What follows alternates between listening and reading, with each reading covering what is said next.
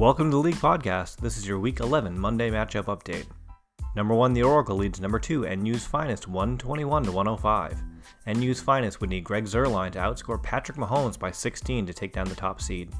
The winner goes to 9 1 and the loser drops to 8 2. Number 3, Trollback Thursday leads number 6, Tebow's Before Hose 130 to 85. Tebow's needs Kareem Hunt to outscore Harrison Butker by 45 to avoid loss number 6 on the season. Number 4, Hogan's Heroes trails number 7, Balstradamus 116 to 96. Hogan's Heroes needs Todd Gurley and Josh Reynolds to outscore Tyreek Hill by 19 to complete the comeback. Number 5, Executioners trails number 8, Ayatollah 101 to 151. The commish needs Jared Goff, Brandin Cooks, and Travis Kelce to combine for 51 points to shut down the insurgent Ayatollah. Goff, Cooks, and Kelce have averaged a combined 53.5 points per game on the season.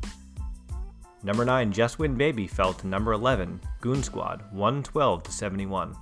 Both teams enter week 12 at 3 and 8 with Goon Squad leapfro- leapfrogging Just Win Baby in the standings. Just Win Baby's QBs combined for a negative 3 points. Ouch. Number 10, Scott Bean Machines crushed number 12, Ball Sun Snow Lives 143 to 64. Ball Sun still has Robert Woods, but this one is over.